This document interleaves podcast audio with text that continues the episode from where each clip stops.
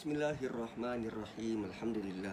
Alhamdulillahilladzi hadana li hadza wa ma kunna linahtadiya laula an hadana Allah. Asyhadu an la ilaha illallah wahdah la syarika lah wa asyhadu anna sayyidana wa maulana Muhammadan abduhu wa rasuluh. Allahumma salli wa sallim wa barik ala Muhammad wa ala ali Muhammad kama sallaita ala Ibrahim wa ala ali Ibrahim fil alamin innaka Hamidum Majid. رب اشرح لي صدري ويسر لي أمري واحلل عقدة من لساني يفقه قولي سبحانك لا علم لنا إلا ما علمتنا إنك أنت العليم الحكيم ربي يسر ولا تعسر ربي تمم الخير يا أرحم الراحمين السلام عليكم ورحمة الله وبركاته Alhamdulillah segala puji dan syukur buat dan milik Allah Subhanahu wa taala. Salawat dan salam kepada Rasulullah sallallahu alaihi wasallam dan kepada ahli keluarga baginda, para sahabat dan mereka-mereka yang memberikan komitmen sepenuh jiwa ke, uh, ke atas agama ini. So tuan-tuan dan puan-puan selamat hari Rabu. Uh, kita ada lagi dua hari menuju uh, ke bulan yang kita tunggu-tunggu. Sering kita doa uh, Allahumma ballighna Ramadan, Allahumma ballighna Ramadan, Allahumma ballighna Ramadan uh, agar kita bertemu dengan Ramadan dan um, apa nama malam esok malam esok kita dah mula uh, bertarawih bertarawih um, di wilayah di wilayah di wilayah persekutuan peraturannya uh, setiap masjid maksimum uh, boleh dihadiri lima orang. Maksimum boleh dihadiri lima orang termasuk imam uh, untuk sama-sama uh, apa nama mengimarahkan uh, sekurang-kurangnya uh, tarawih uh, pada uh, Ramadan kali ini. So uh, dalam kesempatan ini sebelum menuju ke bulan Ramadan ni kami uh, pihak JAKIM ingin uh, menyusun 10 jari memohon keampunan kemaafan uh, daripada uh, tuan-tuan dan puan-puan andai kata uh, dalam sepanjang kami mentadbir um, apa nama uh, menjadi uh, pentadbir urusan agama di negara ini uh, sepanjang tahun lepas dan uh, sepanjang tahun-tahun kebelakangan ini uh, ada uh, terdapat kelemahan mungkin uh, lewat dan cara kami berurusan uh, rasa tidak puas hati dan apa uh, dan apa saja yang berkaitan uh, maka kami menyusun 10 jari memohon keampunan dan kemaafan dan kami mohon agar uh, tuan-tuan dan puan-puan dapat mendoakan supaya kami uh, uh, apa nama kekal kuat untuk mendukung dan menyokong aspirasi rakyat Malaysia terutamanya berkaitan dengan uh, kemajuan agama Islam di negara kita. So tuan-tuan dan puan-puan apa khabar? Sehat? Um, kita nak masuk ke suratul Fajr, surah Fajr, surah yang ke-89 uh, mengandungi 30 ayat, surah yang sangat epik, uh, surah yang uh, apa nama um, yang berkait rapat dengan kehidupan kita. Um, surah yang dimulakan dengan Al-Fajr kan Al-Fajr ni uh, terbit waktu subuh uh, hari baru untuk kita. Uh, maka apa nama surah ini uh, sewajarnya mendapat perhatian uh, oleh kita uh, terutamanya mereka-mereka yang um, apa nama uh, berusaha untuk memperbaiki diri hari demi hari. So bacalah suratul fajr. Surah ini sangat luar biasa. Okey. Uh, sebelum itu kalau uh, tuan-tuan uh, apa nama sudi untuk like dan uh, share uh, apa apa sahaja kandungan dari uh, page Jakim ini moga-moga ia menjadi uh, apa nama uh, perkongsian yang berpanjangan uh, dan Allah ambil kira sebagai nilai ibadah Ah, daripada kami dan juga daripada tuan-tuan dan puan-puan. Uh, fazakir inna fa'ati zikra. Uh, kita uh, apa nama mengambil peringatan dan jika ada manfaat maka kita sebarkanlah peringatan itu. Okey. So kita mulakan suratul Fajr, surah yang ke-89 mengandungi 30 ayat. A'udzubillahi minasyaitonirrajim. Bismillahirrahmanirrahim. Wal fajr وليال عشر والشفع والوتر والليل إذا يسر. هل في ذلك قسم لذي حجر؟ ألم تر كيف فعل ربك بعاد إرم ذات العماد التي لم يخلق مثلها في البلاد؟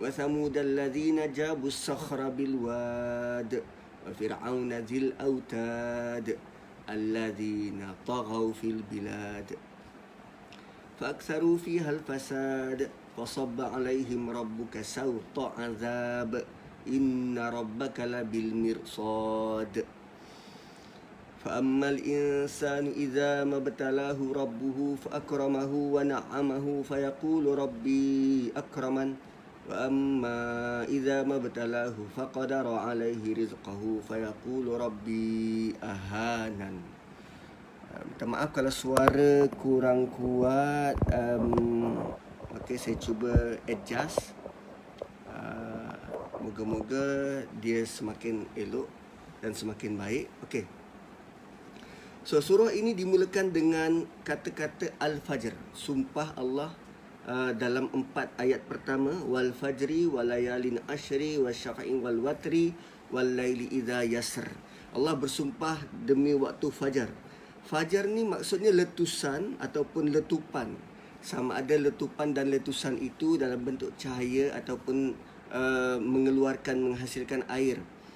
Uh, dalam surah Baqarah kita pernah jumpa ayat yang berbunyi wa inna minal hijarati lama yatafajjaru minhul anhar.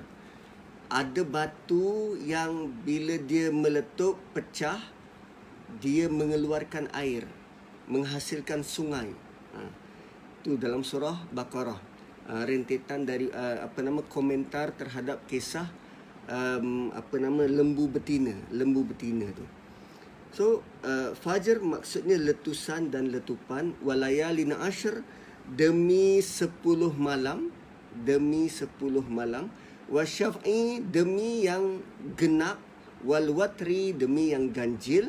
Walaili idza yasr dan demi malam bila dia dah berlalu dengan mudah. Ataupun demi malam yang yang cepat berlalu. So basically empat ayat ini kita boleh um, uh, apa nama dia mirip kepada pernyataan Allah dalam surah takwir sebelum ini. Kan walaili idza as'as was subhi idza tanaffas. Um, temanya adalah uh, tema kepada um, walaili idza as'as was subhi idza tanaffas. Bagaimana Allah datangkan metafora sebelum ini uh, kita mengalami zaman kegelapan 600 tahun terputus uh, wahyu antara Nabi Musa uh, Nabi Isa dan Rasulullah sallallahu alaihi wasallam lalu bila fajar menyingsing itu bermaksud Allah turunkan Quran dan alam ini kembali terang dengan hidayah dan panduan.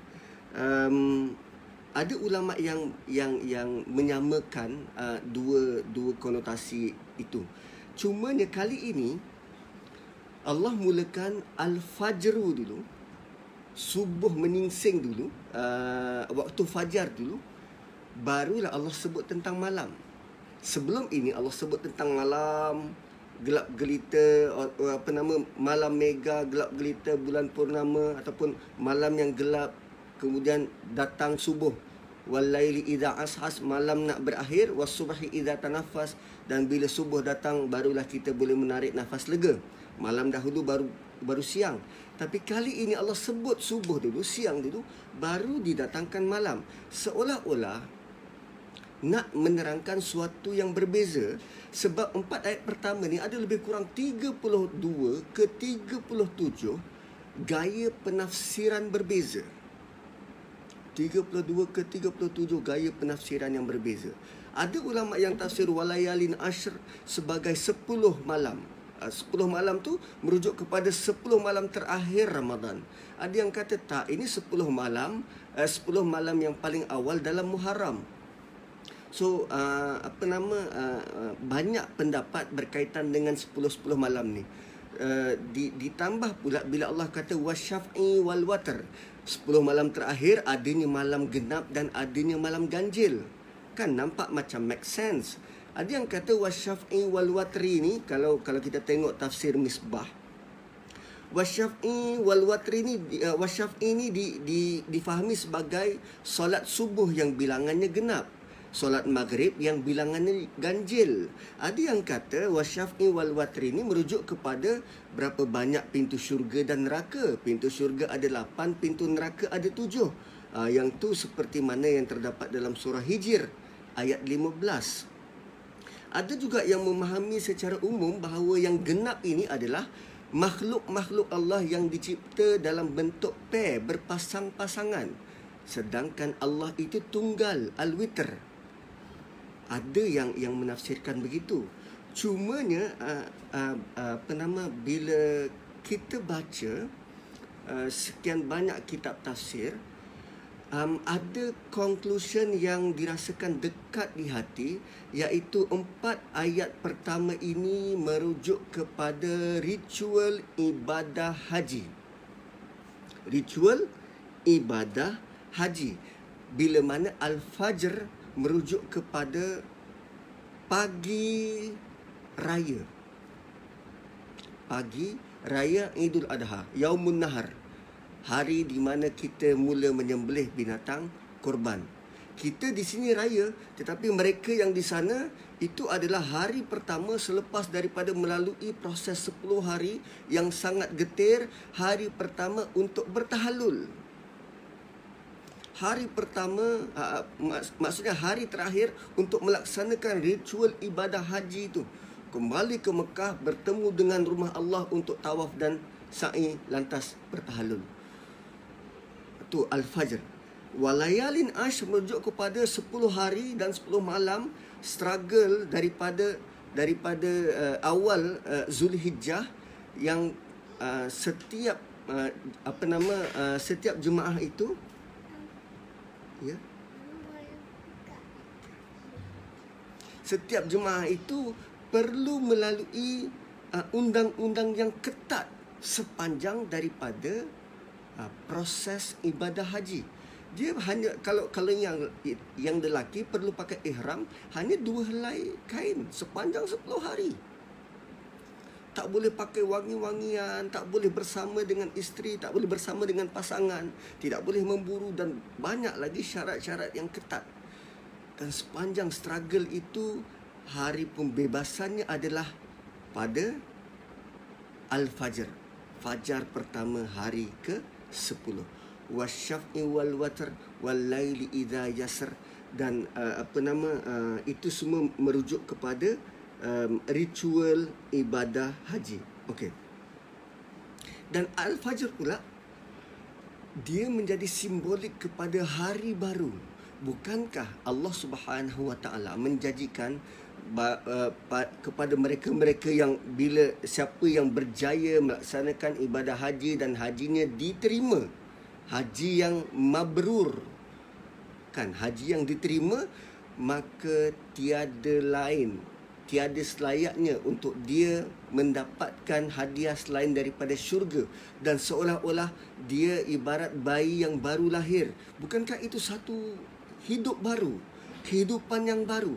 So bayangan kehidupan baru adalah seperti mana habisnya malam datangnya subuh. Dan tiap pagi kita berdoa apa yang kita doa setelah kita bangun tidur? Alhamdulillahillazi ahyana ba'dama amatana. Segala puji bagi Allah yang telah menghidupkan kami setelah kami mati. Ba'dama amatana. Ini kehidupan baru untuk kita. So itu maksud antara maksud uh, Al-Fajr dikaitkan dengan ritual ibadah haji. Okey. Wasyafi. Okey. Wasyafi tadi secara secara umumnya kita dah terangkan bagaimana genap dan ganjil itu uh, apa nama uh, berfungsi. Cumanya kalau di di di uh, direlate dengan ibadah haji, wasyafi wal watr ini adalah tempoh masa bertenang selepas daripada melaksanakan ibadah haji. Ada orang yang stay dua hari, ada yang lajak ketiga hari sebab Allah Subhanahu Wa Taala menasihatkan kepada mereka-mereka yang habis uh, ibadah haji ini, faman ta'ajjala fi yawmaini fala isma alaih wa man ta'akhkhara fala isma alaihi liman ittaqa. Siapa yang nak stay dua hari tak tak mengapa siapa yang nak prolong perpanjangkan sampai hari ketiga pun tidak mengapa so dia menggambarkan uh, uh, proses uh, 10 hari itu asyafi wal watri proses selepas daripada ibadah haji. Wal laili idza yasr dan malam yang cepat berlaku. So kenapa sangat kuat connection ibadah haji dengan empat ayat pertama? Pertama um, kalau kita tengok surah selepas ini, surah Al-Balad selepas daripada ini, dia merujuk kepada tempat Mekah itu sendiri, tempat di mana dilaksanakan haji. Dan surah ini menunjuk kepada masa pelaksanaan ibadah haji. So connection yang sangat kuat di sini Allah sebut masa, surah selepas ini Allah sebut tentang tempat pelaksanaan ibadah haji. Okey. Dan lagi satu, kaitannya dengan akhir surah ini. Di penghujung surah ini, kita akan dapati um, Allah um, uh, uh, bertitah uh, kepada seluruh jiwa-jiwa yang tenang. Ya ayat Tuhan nafsul mutmainnah. Wahai jiwa-jiwa yang tenang. Tenang daripada apa? Tenang setelah 10 hari diuji dengan peraturan yang ketat perlu melalui ritual ibadah itu satu persatu. So, mereka yang berjaya melaluinya mendapat haji yang mabrur, Allah kurniakan dengan ketenangan. Hidup yang baru, sesuatu yang baru. Ya ayat Tuhan nafsul mutmainnah. Nafs mutmainnah tu nanti akan akan di di apa nama di elaborate lagi bila kita pergi ke ayat yang kelima, ayat selepas ini. Hal fi zalika qasamul lidhi hijr uh, apa nama adakah um, sumpah-sumpah ini memberi pengertian yang besar kepada mereka-mereka yang ada hajar. Hmm, ada hajar yes. Sekejap lagi kita ulas tentang itu. Cumanya bila Allah sebut ya ayat Tuhan nafsul mutmainnah wahai jiwa-jiwa yang tenang irji'i ila rabbik kembali kepada Tuhanmu. Waktu haji apakah perkataan yang diulang-ulang ucap antara zikir yang yang perlu diulang-ulang ucap oleh para jemaah haji. Labbaik Allahumma labbaik. Kami datang ya Allah. Dan kami datang ini adalah ucapan reflect kepada panggilan Allah irji'i meh kembali.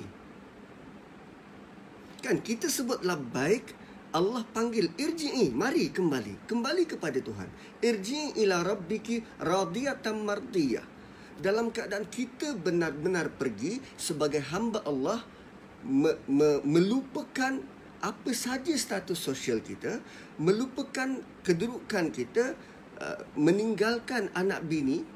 Kalau tanpa pasangan anak bini di di di tempat asal, kalau bersama pasangan melupakan harta dan anak di di di negara asal irji ila rabbika rabbiki radiyatan mardiyah. Kita memang rela nak pergi ke satu tempat yang suasananya dengan ramainya manusia dengan cuacanya panas which is Mekah tanpa Kaabah tidak mempunyai nilai apa-apa. Siapa yang nak pergi ke Mekah kalau bukan kerana ada Kaabah? Dia bukannya macam Malaysia tempat tumpuan pelancong dia bukannya macam California juga menjadi tempat tumpuan pelancong, bukan macam uh, apa kepulauan Maldives. Mekah kering kontang, padang pasir hanya kerana ada Kaabah dan Allah seru setiap jiwa untuk pergi. Kita pergi ke Mekah bukan untuk melancong, tak. Semata-mata untuk ibadah dan bagi mereka yang pernah berkesempatan ke sana. Apa apa perasaan kita bila kita berada dalam Masjidil Haram, dalam Masjidil Nabawi? Solely hati dan jiwa kita semata-mata untuk beribadah kepada Allah. Lupa. Lupa apa yang pernah kita ada, apa yang pernah kita miliki. Lebih-lebih lagi bila kita sudah pakai ihram. So, bila Allah kata irji'i ila rabbiki radiyatan mardiyah, mari. Come kembali kepada Allah. Lantas kita jawab apa? Labbaik Allah. Fadkhuli fi ibadi. Join the club. Mari masuk menjadi hamba-Ku.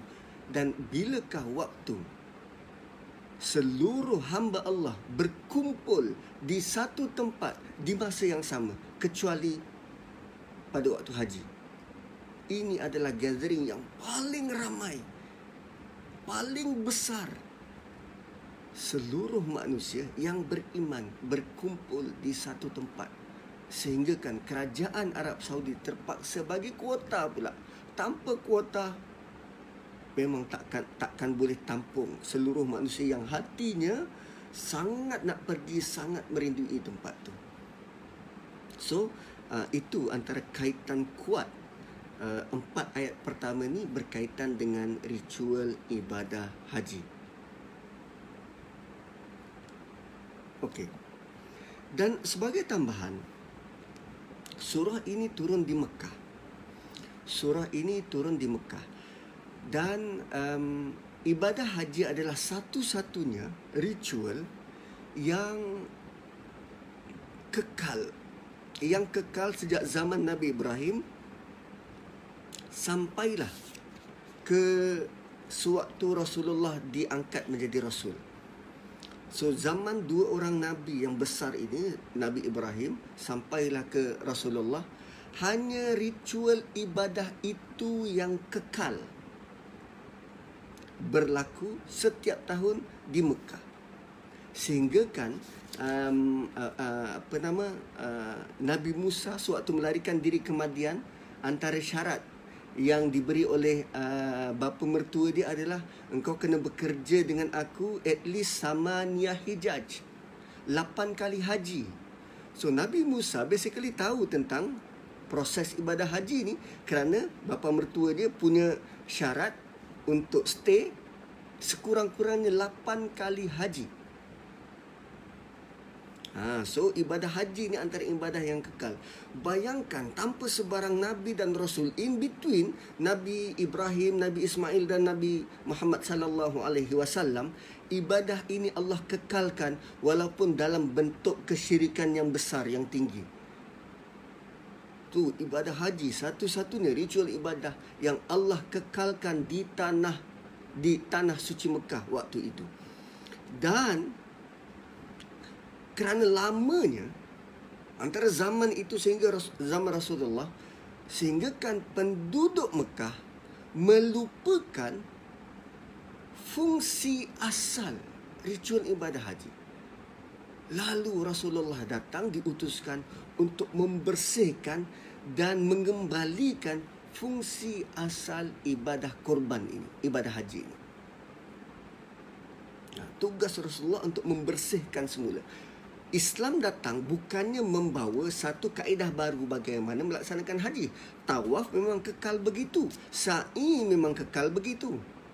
Cumanya Nabi datang untuk membersihkan sebarang campur tangan urusan syirik. Sebab pada waktu uh, sebelum Islam, ibadah sa'i, mereka mengelilingi uh, Al-Lata wal-Uzza di, di dua hujung. Di dua hujung ibadah sa'i. So Nabi datang untuk memusnahkan berhala Lata dan Uzza ni.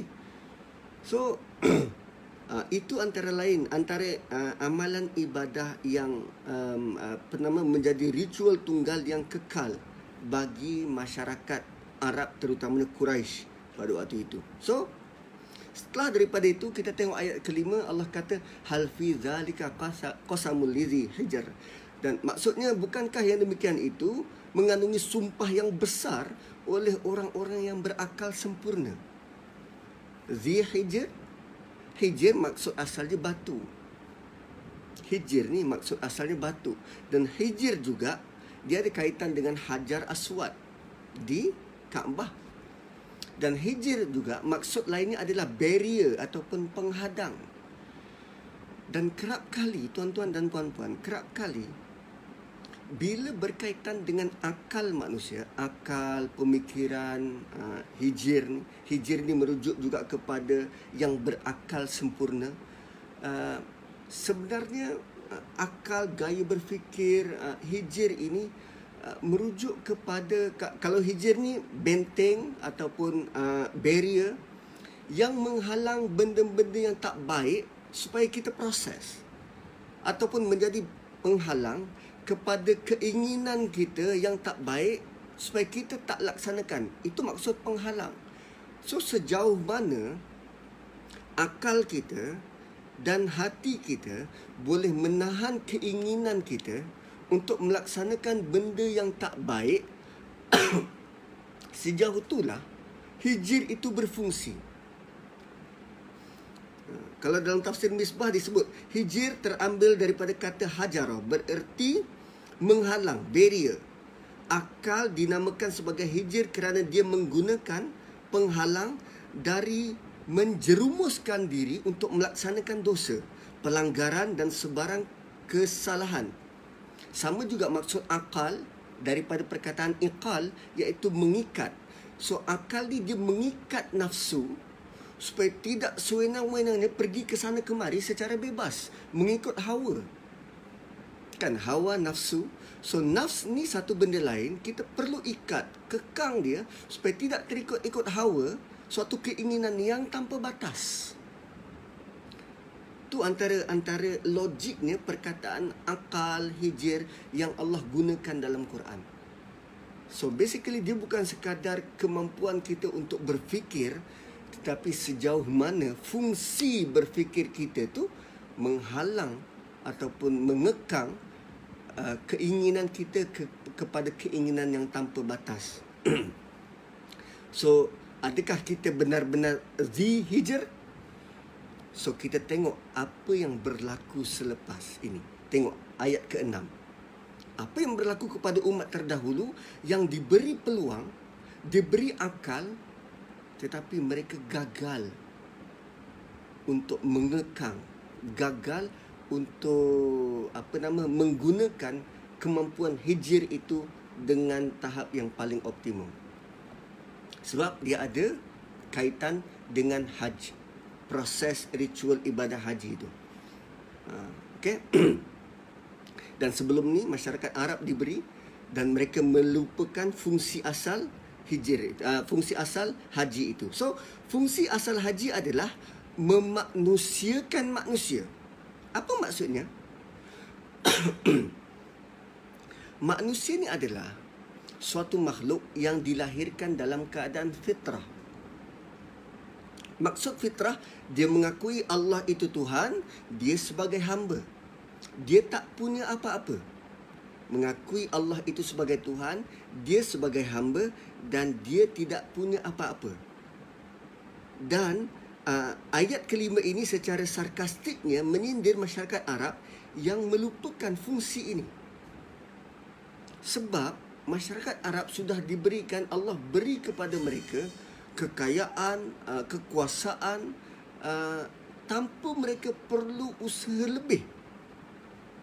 Ialah setiap tahun orang datang ke situ untuk melaksanakan haji. Mereka hanya perlu menyediakan tempat tinggal, orang sewa berbulan-bulan lamanya. Tak perlu keluarkan surat invitation. Jom datanglah haji. Sampai pada tahun ini, negara Arab terpaksa melupakan haji, menangguh haji kerana COVID-19. Kalau tak sebelumnya ada ke dia, dia keluarkan surat jemputan? Tahun ni ada haji tahu, tolong datang. Tak. Mereka terpaksa buat kuota pula supaya orang tak datang. Menghadkan kedatangan orang. Terpaksa pula buat renovation besar-besaran. Uh, apa nama membuka ruang seluasnya supaya orang yang datang itu mudah untuk tawaf dan sa'i. Uh, itu antara apa yang Allah kurniakan kepada mereka. Dan sebelum ini masyarakat Arab jahiliah melupakan itu semua. Melupakan fungsi sebenar haji adalah supaya manusia menjadi manusia yang sebenar kembali menjadi hamba mengakui Allah itu esa besar dan berkuasa yang kita ni lemah dan sebab bila Allah sudah memberikan kepada kita nanti ada uh, bentuk-bentuk ujian yang Allah bagi kepada manusia dan bila manusia diuji mereka tergelincir dengan ujian itu. Seperti mana kaum-kaum terdahulu diberikan kelebihan oleh Allah lantas mereka menggunakan kelebihan itu dengan cara yang merosak akhirnya membawa kefasatan kefasadatan atas muka bumi. So Allah bawa satu contoh. Alam tara tidakkah kamu tahu atau kamu tidak lihat ke? Atau kamu tak tak tak dengar ke? Alam tara kaifa fa'ala rabbuka bi'ad? Bagaimana Allah memperlakukan kepada kaum Ad? Siapa kaum Ad ni? Kaum Ad ni adalah generasi awal di tanah Arab. Generasi-generasi awal di tanah Arab. Dan mereka ini Allah berikan kelebihan, kekuatan tapi malangnya mereka salah guna kelebihan itu sehingga Allah azab mereka dengan taufan bertiup kencang selama tujuh malam dan lapan hari. Angin panas bertiup kencang non-stop tujuh malam lapan hari. Yang ini tuan-tuan boleh boleh baca dalam dalam surah-surah terdahulu. Ha, so alam taro kaifa fa'ala rabbuka bi'ad. Iram, Iram ni pula adalah uh, ancestor kepada kaum Ad, kaum terdahulu sebelum kaum Ad, Iram Zatil Imad dan kaum Iram itu dia me, uh, me, me, mempunyai uh, apa nama imad binaan binaan kukuh. Binaan-binaan tinggi. So sebenarnya Allah nak bagi tahu pada Quraisy terutamanya dan kita yang membaca ini bahawa kaum terdahulu pernah diberi peluang. Pernah diberi peluang untuk me, untuk uh, berubah menjadi hamba Allah yang sebenar. Seperti mana se- sekarang korang diberi peluang setiap tahun untuk menjadi hamba Allah sebenar tapi kaum terdahulu melupakan. Kaum terdahulu mengabaikan. Kita diberi peluang 10 hari untuk mengalami didikan luar biasa melalui ritual ibadah haji ini supaya kita boleh kawal diri. Kita boleh uh, uh, menyedarkan diri kita kita ni bukannya siapa-siapa bukannya apa-apa. Hanya dua helai kain yang menutupi diri. Tanpa sebarang pelindung pun di atas kepala. Tak boleh pakai kasut yang menutupi seluruh kaki. Bayangkan tuan-tuan kita dididik dengan cara begitu menyedari kembali hakikat manusiawi melalui ritual ibadah haji. So kita diberi peluang dan dididik untuk mengawal diri. Kaum terdahulu telah diberi peluang yang serupa tapi tengok apa jadi. Akhirnya Allah azab. Alam tara kaifa fa'ala rabbuka bi'ad iramazatil imad. Mereka mempunyai um, imad. Imad ni adalah bangunan-bangunan tinggi. So bangunan tinggi ini selalunya sinonim kepada apa? Kemajuan. Ketinggian tamadun. So rupanya bila manusia sudah mencapai satu level kemajuan tendensi dia untuk membina bangunan-bangunan pencakar langit itu sudah sebati dengan jiwa manusia. Setiap zaman akan berlaku. Tengok saja sekitar, sekitar Kaabah bangunan tinggi, menara jam paling tinggi di tanah Arab. Tengok Burj Dubai. So bangunan tinggi uh, sudah instill sebenarnya dalam jiwa manusia bahawa nak menunjukkan yang kita ni maju, maka kita perlu ada bangunan yang tinggi. Ah, so iramazatil imad allati lam yukhlaq mithluha fil bilad tengok bagaimana Allah sendiri uh, uh, apa nama uh, uh, memberi pengiktirafan kepada bangunan-bangunan kaum Ad dan Iram ini uh, belum ada ciptaan yang semacam itu di negeri lain, di tempat lain. Allati lam yukhlaq mithluha fil bilad maksudnya kaum lain tamadun lain tidak tidak tidak pernah uh, apa nama mengalami kemajuan seperti mana yang yang di dinikmati oleh kaum Ad dan kaum Iram. plus lam yukhlaq mithluha fil bilad juga bermaksud um, uh, saiz badan ataupun kemampuan fizikal mereka yang besar yang menyaingi manusia-manusia lain pada zaman lain. Ha. Iram juga boleh bermaksud uh, apa nama nama ibu kota Ad dan Iram juga boleh membawa maksud uh, raja yang terkenal uh, bagi kaum Ad, raja yang terhebat. So al-imad adalah binaan atau fizikal mereka yang besar. So iramazatil imad allati lam yukhlaq mithluha fil bilad. Itu satu kaum. Kaum kedua wa samud allazina jabu sakhra bil wad. Dan kaum Samud. Kaum Samud yang kepakarannya dia dipandai memahat dan mengukir bongkah-bongkah batu di lembah-lembah untuk dijadikan rumah.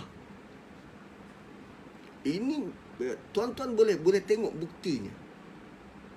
Tengok dekat apa nama dekat uh, apa nama um, mana-mana uh, tinggalan sejarah yang bongkah-bongkah batu besar dipahat dan dijadikan rumah.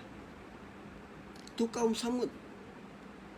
Kaum sebelumnya Allah bagi kepakaran ar- arkitektur yang tinggi lantas membina eh, binaan bangunan-bangunan tinggi besar dan kukuh.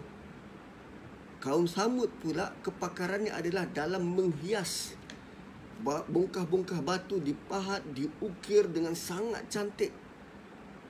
Kita nak buat rumah, kita ambil batu dan kita susun. Kaum Samud, batu besar itu dipahat untuk dijadikan tempat tinggal. Wasamud alladzina jabu sahra bilwad. Wa fir'auna zil autad.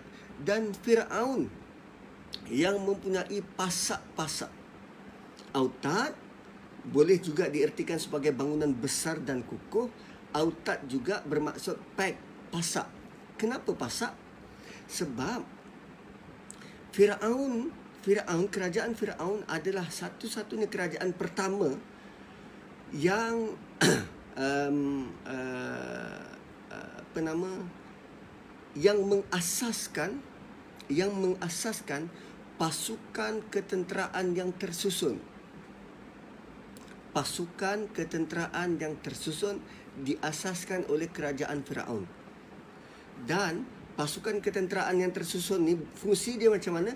Bila mereka pergi berjalan sampai satu tempat mereka akan pasakkan tiang-tiang kemah untuk berehat Ha, tu maksud autad. Adanya pasak-pasak uh, tiang-tiang kemah. Dan selain daripada itu, masuk, mak, maksud autad juga adalah kerajaan Fir'aun bila dia menyeksa, bila dia menyeksa, dia sediakan satu pancang macam salib, lalu orang itu dipasakkan tangan dan kaki di pancang itu, disalib dan dibiarkan mati slowly perlahan-lahan. Dia tak bunuh, dia dia apa nama salib orang di di pancang besar tu dan dibiarkan kering mati begitu. Itu antara uh, proses uh, siksaan uh, Firaun. Dan uh, apa nama autad juga di, dimaksudkan sebagai bangunan-bangunan besar dan kukuh dan tinggi dan ini menurut pendapat Ibnu Abbas. Wa Firauna zil autad. So, ada tiga kaum. Kaum pertama uh, kaum pertama Ad keturunannya ataupun ancestor dia Iram, kemudian kaum Samud dan ketiga Firaun. So tiga jenis kaum yang memiliki kelebihan berbeza. Tetapi ketiga-tiganya merujuk kepada kemajuan teknologi, kemajuan peradaban dan ketamadunan. Ketiga-tiganya. So bila tiga-tiga ini mencapai satu tahap kemajuan yang tinggi, apa mereka buat? Pertama, alladzina taghaw fil bilad. Mereka melampau terhadap penghuni masyarakat di negeri masing-masing. Alladzina taghaw fil bilad. Mereka melampau, mula menindas orang-orang kaya, orang-orang yang ada kuasa ini mereka memandang orang-orang Marahain sebagai buah catur mula menindas dan memperguna sebab dia kaya dan baik harta. Ada kuasa. So ini kritikan keras Allah Subhanahu wa taala. Kerana apa? Asalnya terutamanya pada Quraisy asalnya kerana merupakan fungsi haji. Iaitu setiap kali haji orang dalam keadaan um, sama di hadapan Allah tanpa mengambil kira siapa pun dia dalam status sosial. So alladzina taghaw fil bilad fa aktsaru hal fasad. Tuan-tuan cuba tengok sekarang ini, cuba tengok di YouTube bagaimana millionaire, billionaire anak-anak mereka membelanjakan harta kemewahan mereka we out of this world. Depan-depan orang miskin, kereta diubah suai dengan dengan tak terfikir oleh oleh kita sedangkan masyarakat setempat dalam negara dia ramai lagi golongan-golongan yang yang terbiar, yang gelandangan, yang sangat yang sangat sukar, yang sangat susah. Fa aksaru fi hal fasad dan dulu uh, apa nama sewaktu um, apa nama uh, Dubai itu mula naik orang-orang kaya ni ada kegilaan untuk berlumba unta. Berlumba unta. Macam kita lumba kuda ini lumba unta. Di padang pasir. Dan unta yang dilumba ini perlu ada joki. Dan joki ini diambil daripada anak-anak yatim yang kecil untuk untuk jadi joki. Lantas mereka dididik dengan di, di diajar dengan uh, apa nama uh, dengan uh, dalam kem-kem tahanan dengan sangat sangat hina. Tonton boleh tengok dalam YouTube. Ni cara orang-orang kaya ini fa'aksaru fi hal fasad bila mereka sudah sangat kaya dan tak tahu apa nak buat akhirnya mula menindas orang lain. Dan kalau dahulu kalau dahulu bagaimana sebenarnya Firaun membina piramid bagaimana sebenarnya Iram ni buat bangunan-bangunan tinggi dah tentu perlu kepada kontraktor dan kontraktor itu perlu ada tenaga kerja yang ramai. Ya nak siapkan bangunan-bangunan besar. So siapa tenaga kerja ni? Rakyat Marhain. Kalau dalam kes Firaun, hamba-hamba Bani Israel yang yang hanya dibekalkan makanan yang cukup untuk hidup. Tu hamba-hamba Bani Israel. So untuk membina bangunan tinggi yang kita kata sebagai kemajuan, actually siapa yang bina? Orang-orang ini. Dan kita melihat orang-orang ini sebagai another level ataupun another standard yang bukan pada standard kita. Tengok bagaimana Allah Subhanahu Wa Taala mendidik kita umat Islam terutamanya melalui ritual ibadah haji. Satu didikan yang sangat luar biasa supaya kita tidak terbuai dengan kemewahan, dengan kesenangan melupakan orang lain. Fa'aksaru fi hal fasad dan sewaktu proses pembinaan ketamadunan ini berapa ramai sebenarnya hamba-hamba ini dipukul oleh cemeti-cemeti kasar penguasa. Dipukul, diseksa, dipaksa untuk bekerja. Dan sebab itu Allah janjikan kepada penguasa-penguasa seperti ini. Terutamanya Ad, apa nama Samud, Fir'aun. Fasabba alaihim rabbuka sawta azab. Allah akan pastikan mereka dipukul sauta sauta tu cambuk cimeti dipukul dengan cimeti azab sebab mereka sewaktu nak membina ketamadunan ini mereka menggunakan teknik yang sama dipukul dipaksa seolah-olah manusia ini tiada harga diri Wow, tuan-tuan, ayat ini sangat deep. Ayat ini sangat uh, apa nama uh, menyuntik sampai ke lubuk hati kita paling dalam supaya melihat manusia yang lain seperti mana kita melaksanakan ibadah haji. Haji bukan sekadar kita menyampaikan kita berkorban untuk agama tetapi melihat manusia yang lain sebenarnya sama dengan kita melupakan status sosial uh, kita sebenarnya banyak baju. Saya memakai baju jakim. Saya juga memakai baju pendapatan saya M40 saya juga memakai baju uh, ustaz.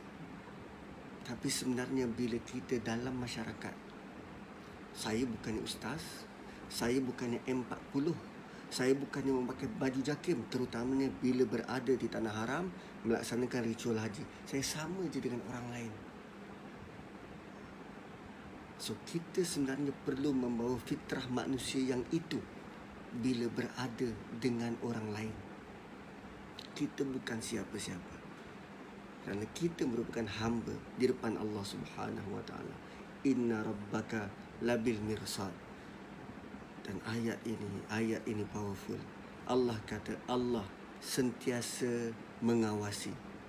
Al-mirsad Al-mirsad bermaksud sentiasa Al-mirsad maksud asal dia adalah haiwan haiwan pemangsa yang sedang memerhati mangsa bersedia untuk menerkam So bila Allah bila Allah kata inna rabbaka labil mirsad Allah memaksudkan Allah at any time bersedia untuk mengazab. Bersedia untuk menerkam. Bayangkan tuan-tuan pada setiap masa pada setiap masa malaikat yang diwakilkan oleh Allah yang ditugaskan oleh Allah untuk memerhati kita dan bila Allah kata Allah bersedia pada setiap masa untuk menerkam, untuk mengazab. Oh, itu ayat sangat menggerunkan. Inna rabbaka labil mirsad. Lalu Allah ingatkan kita. So kita uh, nak nak percepatkan um, uh, mungkin separuh saja untuk uh, untuk hari ini, besok kita sambung dan lusa kita sambung untuk uh, ayat-ayat Ramadan. So um, kita masuk kepada pokok perbahasan iaitu human problem. Apa human problem? Sehingga kan Allah uh, buat satu uh, package um, uh, latihan kepada manusia, package didikan terutamanya haji. Sebab tu haji ni at least sekali seumur hidup manusia perlu lalui package latihan itu supaya kita kembali kepada me, me, uh, memahami um, uh, pokok perbahasan ataupun um, memahami jati diri sebenar manusia uh, human problem adalah uh, fa'ammal insan idza mabtalahu. Maka manusia apabila dia diuji oleh Tuhannya Rabbuhu fa'akramahu lalu Allah memuliakan dia wa na'amahu memberikan dia nikmat fayaqulu rabbi akraman. Lalu dia berkata Tuhanku memuliakanku dan ayat 16 wa amma dan bila idza mabtalahu bila dia diuji faqadara alaihi rizqahu lalu Allah mengkadarkan mencukupkan ke atasnya rezekinya fayaqulu rabbi ahanan lalu dia berkata Tuhan menghina menghinaku. So kita tengok setiap perkataan yang Allah titipkan dalam dua ayat. Pertama Allah kata na'amahu Maksud nak amahu ni Maksud nak amahu adalah Pemberian demi pemberian Demi pemberian demi pemberian. Berbeza dengan perkataan An'amahu. An'amahu ni maksudnya kurniaan. Kurnia. Nak amahu pemberian Berbentuk ujian. An'am An'am adalah kurniaan daripada Allah berupa anugerah. Sebab tu dalam surah Fatihah doa kita apa? Siratal ladzina an'amta alaihim Jalan-jalan yang telah engkau kurniakan kepada mereka Bentuk hidayah, panduan, petunjuk So kalau kita dilimpahi dengan an'am Itu merupakan nikmat terbesar dan terindah Dan an'am paling besar adalah hidayah Tapi kalau na'amahu Itu adalah pemberian beserta ujian Pemberian ni bukan percuma tapi ia adalah ujian untuk kita. So, kalimah na'amahu pemberian. Kalimah na'amahu pemberian. Okey. Dan sebelum itu, perasan tak bila Allah kata fa'ammal insan idza mabtalahu dan bagi manusia bila dia diuji Iza mabtalahu. Perkataan ibtila. Dua-dua dua-dua ayat ada perkataan ibtila. Satu pada ayat 15 dan satu pada ayat 16. Wa am, fa ammal insan idza mabtalahu wa amma idza mabtalahu. Dua-dua ada perkataan ibtila dan ibtila pernah digunakan untuk Nabi Ibrahim untuk Nabi Ibrahim pada surah Baqarah ayat 124 wa idzi batala Ibrahim rabbuhu bikalimatin fa atammahun dan kalau kami uji Ibrahim dengan ujian-ujian yang luar biasa, dicampak ke api, disuruh keluarga dia tinggal di di padang pasir, uh, suruh dia sembelih anak, setelah lulus ujian itu, lalu Allah arahkan Ibrahim untuk membina Kaabah lantas untuk melaksanakan tawaf. Oh. So, ibtila uh, apa nama tinggalkan keluarga di Mekah itu adalah ritual sa'i. Ibtila untuk sembelih anak itu itu ritual hari nahar. So setelah setelah semuanya berjaya dilaksanakan oleh Nabi Ibrahim, lantas Allah hadiahkan kepada Nabi Ibrahim Kaabah. Wih dahsyat tuan-tuan. So sekarang kita diuji dengan benda yang serupa. Serupa dengan apa? Serupa ujiannya tetapi bentuk ujian berbeza. Ujian kepada kita dalam bentuk apa? Fa akramahu. Kita diberikan status. Kita diberikan status sosial. Wa na'amahu. Kita diberikan um, apa nama material oleh Allah Subhanahu wa taala kita ada status sosial, kita ada material diberikan kepada kita. Kenang balik dalam surah Kahfi, kisah pemilik dua kebun.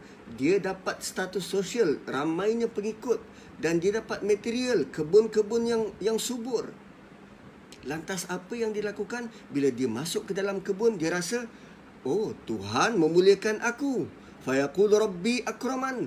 Tuhan memuliakan aku dan sepatutnya tuan-tuan bila kita merasakan ini semua ujian kita tidak patut hanya berhenti kepada perkataan Allah sedang memuliakanku. Kita sepatutnya meneruskan perkataan itu. Allah sedang memuliakanku serta sedang mengujiku.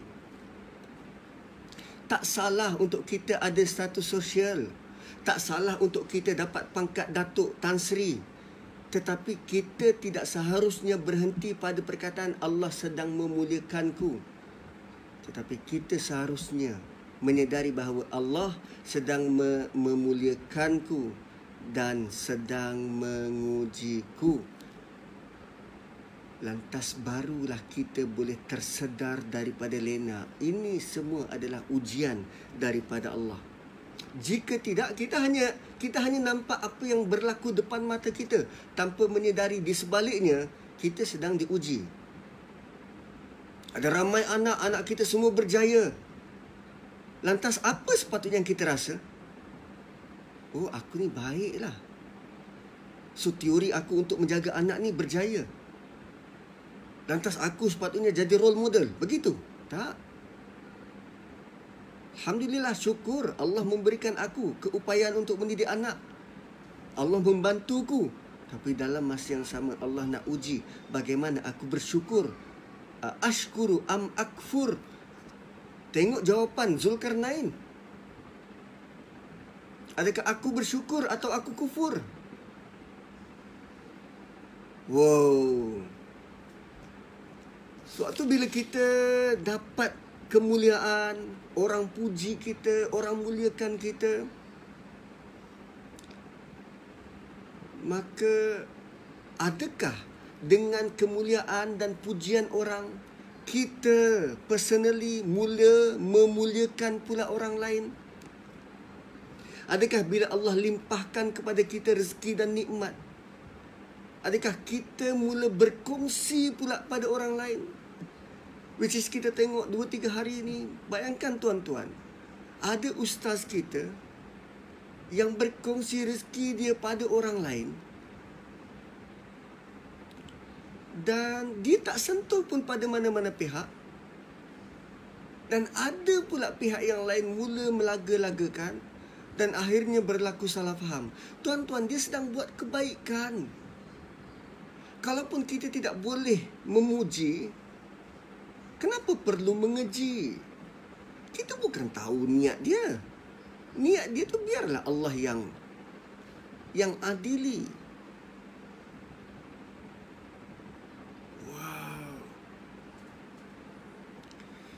So apa yang sepatutnya kita buat bila Allah muliakan kita dan beri kita kelebihan? Kita gunakan kelebihan itu untuk kembali kepada masyarakat, kembali kepada rakyat, kembali kepada orang lain, kembali kepada jiran-jiran kita, kembali kepada keluarga terdekat kita. Itu yang sepatutnya bukan hanya berhenti Allah sedang memuliakanku. Oh nampaknya Allah redha pada aku. Allah suka pada aku tu tidak bukan begitu dan ayat terakhir ayat 16 bila kita diuji tadi Allah dah bagi kita kemuliaan dan ada orang yang setelah diberikan kemuliaan Allah datangkan ujian kedua dia bankrupt kan ada orang kaya tiba-tiba bankrupt dan apa yang selalu keluar daripada mulut mereka kau tahu tak aku dulu kereta aku bukan jenis macam ni tau. Sedangkan dia sedang sedang ada kereta. Kau tahu tak aku dulu tinggal bukan rumah yang macam ni. Sedangkan dia sedang ada rumah. Dan paling menarik dalam ayat 16 ni bila Allah kata faqadara alaihi rizqahu. Allah tak kata Allah sempitkan rezeki dia. Tetapi Allah kata Allah kadarkan, Allah cukupkan, cukup, cukup untuk dia. Allah tak pernah kata Allah sempitkan rezeki kita. Allah tak pernah kata Allah kurangkan rezeki kita. Tapi Allah kata Allah kadarkan, Allah cukupkan rezeki kita. Yang selama ni rupanya Allah bagi lebih. Lebih dari yang selayaknya kita dapat. Allah bagi kita lebih tetapi ada masanya Allah cukup-cukupkan tapi kita kata apa Rabbi ahanan Tuhan sedang menghina aku. Tuan-tuan Suatu perlunya kita fahami Ibadah haji itu dengan sebenar-benar faham.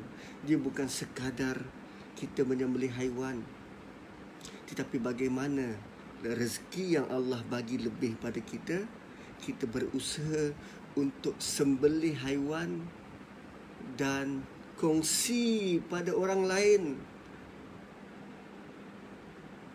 Ui, luar biasa tuan-tuan, luar biasa. Luar biasa. So, fungsi ibadah haji itu kita perlu perlu fahami dengan sebaik mungkin orang yang mengerjakan haji dan kita yang tinggal dalam negeri. Dan um, uh, kita pula perlu um, memaknai semula maksud kepuasan. Adakah dengan kita ada sosial itu uh, kita ada status sosial itu kita puas? Atau kita ada harta yang banyak itu kita puas? Atau cuba tanya orang-orang seperti apa Ustaz Abid Liu seperti mereka yang giat dalam NGO guru-guru kita uh, menteri kita. Apa makna kepuasan bagi mereka kalau tanya cikgu kita Kepuasan bagi mereka bukannya dapat gaji bulan-bulan. Kepuasan bagi mereka adalah bila mereka dapat mengajar kita sesuatu, berkongsi ilmu. Itu kepuasan bagi mereka. Apa yang kita ada kita kongsikan. Cuba tanya pada orang-orang kaya yang pemurah, apa kepuasan bagi mereka? Adakah kerana banyak harta? Tak. Kepuasan bagi mereka bila mereka boleh berkongsi, bersedekah kepada mereka yang benar-benar memerlukan. Itu kepuasan bagi mereka. Wow, so memaknai semua kepuasan. Dan tengok ayat 15 dan 16. Bila Allah kata tentang Allah bagi Pertama Allah bagi akramahu wa na'amahu. Pertama status kemuliaan dan kedua material wa na'amahu. Tetapi dalam ayat 16 Allah gabungkan keduanya dalam bentuk rezeki. So rupanya rezeki ini bukan bentuk material saja tetapi segala jenis penghormatan, kemuliaan, status kita, orang pandang dalam masyarakat, orang pandang tinggi, orang hormat, itu semua merupakan rezeki. Maruah itu merupakan rezeki. Ada orang kaya tetapi Allah robek maruah dia. Ada orang yang sangat bermaruah tapi dia biasa-biasa. Masih kais pagi makan pagi tetapi dia sangat bermaruah. Orang sangat hormat dia. Dan itu adalah bentuk-bentuk rezeki dan Allah dahulukan rezeki status maruah itu dahulu berbanding material. So tuan-tuan dan puan-puan saya kira cukup dahulu kita dah sejam bersiaran. Minta maaf uh, mengambil masa yang terlalu lama. Insya-Allah esok kita akan sambung uh, sampai ke hujung surah dan moga-moga dengan perkongsian pada hari ini kita melihat kembali ibadah haji itu perlu diselami dengan sungguh-sungguh bukan sekadar kita pergi ke sana melontar bukan sekadar bermalam di Muzdalifah bukan sekadar kita menyembelih bertahalul tetapi dia lebih daripada itu. Dia adalah memaknai semula bagaimana menjadi manusia dan bagaimana kita me, me, me, apa nama memahami apa maksud kepuasan.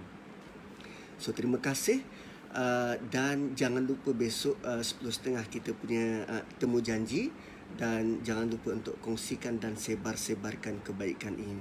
Barakallahu li wa lakum. Assalamualaikum warahmatullahi wabarakatuh dan selamat menyambut Ramadan. Bismillahirrahmanirrahim. Alhamdulillah. Alhamdulillahilladzi hadana li hadza wa ma kunna linahtadiya laula an hadana Allah ashhadu an la ilaha illallah wahdahu la syarikalah wa ashhadu anna sayyidana wa maulana Muhammadan abduhu wa rasuluh. Allahumma salli wa sallim wa barik ala Muhammad wa ala ali Muhammad kama sallaita ala Ibrahim wa ala ali Ibrahim. Fil alamin innaka Hamidum Majid. Rabbi shrah li sadri wa yassir li amri wahlul 'uqdatam min lisani yafqahu qawli. Subhanaka la ilma lana illa ma 'allamtana innaka antal alimul hakim. Rabbi yassir wa la tu'assir. Rabbi tammim bil khair ya arhamar rahimin. Assalamualaikum warahmatullahi wabarakatuh. Alhamdulillah pujian dan rasa syukur kita angkat dan panjatkan kepada Allah Subhanahu wa taala. Salawat dan salam kepada Rasulullah sallallahu alaihi wasallam. Tuan-tuan, esok puasa um, uh, bulan dan hari yang ditunggu-tunggu bakal tiba dan uh, jangan putus untuk terus berdoa. Ya Allah sampaikanlah kepada kita sampaikanlah Ramadan uh, agar kita sempat untuk uh, apa nama berpuasa pada bulan ini pada tahun ini. Okey charge dan uh, kita harap agar puasa kali ini puasa yang um, lebih baik daripada tahun-tahun sebelumnya dan uh, persiapkanlah diri untuk memahami uh, apa maksud puasa dan apa yang uh, perlu kita uh, apa nama lakukan untuk puasa. Yes? Apa dia? Okey um, tuan-tuan dan puan-puan Uh, sebelum kita pergi ke suratul fajr um, uh, besok uh, saya akan ulas berkaitan dengan lima ayat. Lima ayat tentang puasa uh, yang uh, kita perlu uh, at least tahu dan kita perlu tadabbur dalam rangka untuk kita mempertingkatkan apa yang menjadi keutamaan. Sebab nanti dalam surah Fajr ni dalam ayat yang ke-24 uh, ada perkataan qaddam tu apa maksud qaddam tu benda yang perlu diberikan prioriti dalam hidup. Malah uh, perkataan qaddam tu pula di uh, di kan ataupun selepas daripada qaddam tu tu disebut lihayati. Apa yang sepatutnya aku beri prioriti dalam kehidupanku. So insyaallah esok kita akan pergi lima ayat uh, tentang puasa yang Allah titipkan dalam suratul baqarah uh, moga-moga tadabbur kita itu memberi kepada uh, kita satu sudut pandang baru tentang puasa. Ha. Okey. Um, kita sambung ayat yang ke-17. Ayat yang ke-17 suratul Fajr. Uh, semalam kita dah sampai ayat yang ke-16. Hari ini kita akan mula ayat yang ke-17. أعوذ بالله من الشيطان الرجيم بسم الله الرحمن الرحيم كلا بل لا تكرمون اليتيم ولا تحاضون على طعام المسكين وتأكلون التراث أكلا لما وتحبون المال حبا جما كلا إذا دكت الأرض دكا دكا وجاء ربك والملك صفا صفا وجيء يومئذ بجهنم. يومئذ يتذكر الإنسان وأنى له الذكرى. يقول يا ليتني قدمت لحياتي فيومئذ لا يعذب عذابه أحد ولا يوثق وثاقه أحد. يا أيتها النفس المطمئنة ارجعي إلى ربك راضية مرضية Fadkhuli fi ibadi wa dkhuli jannati. Sadaqallahul azim. Um, ayat ini dimulakan dengan perkataan kalla. Kalla ni maksudnya no jangan berfikir begitu atau jangan bertindak begitu. Biasanya perkataan kalla ni Allah gunakan untuk membetulkan cara kita berfikir. Untuk membetulkan cara kita memandang alam ini untuk membetulkan um, persepsi kita. Sebelum ni kita fikir lain, sekarang ni Allah nak membetulkan cara kita berfikir. Di mana silapnya cara manusia berfikir um, pada ayat yang ke-15 dan 16. Insanu idza ma batalahu rabbuhu fa akramahu wa na'amahu yaqulu rabbi akraman.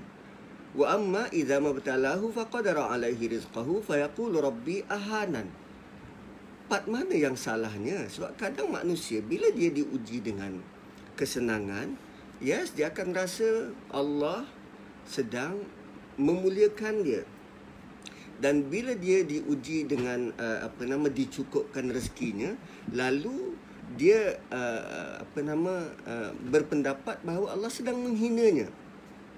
Bukan itu kebiasaan yang kita rasa. Tapi Allah kata kala no jangan fikir begitu. Balla tukrimunal yatim sebenarnya ada manusia yang memikirkan bahawa dunia ini hanya berlegar sekitar keinginan dan kehendak dia sehingga kan dia merasakan Tuhan Allah perlu uh, uh, apa nama memenuhi apa yang dia doa apa yang dia nak apa yang dia cita-citakan Malah dia, dia, dia hanya memikirkan apa yang Allah beri pada aku. Tanpa mempedulikan tentang orang lain. Dan ini kritikan kepada Quraisy. Sebab pada fasa yang kedua, sebab surah ini ada lima fasa.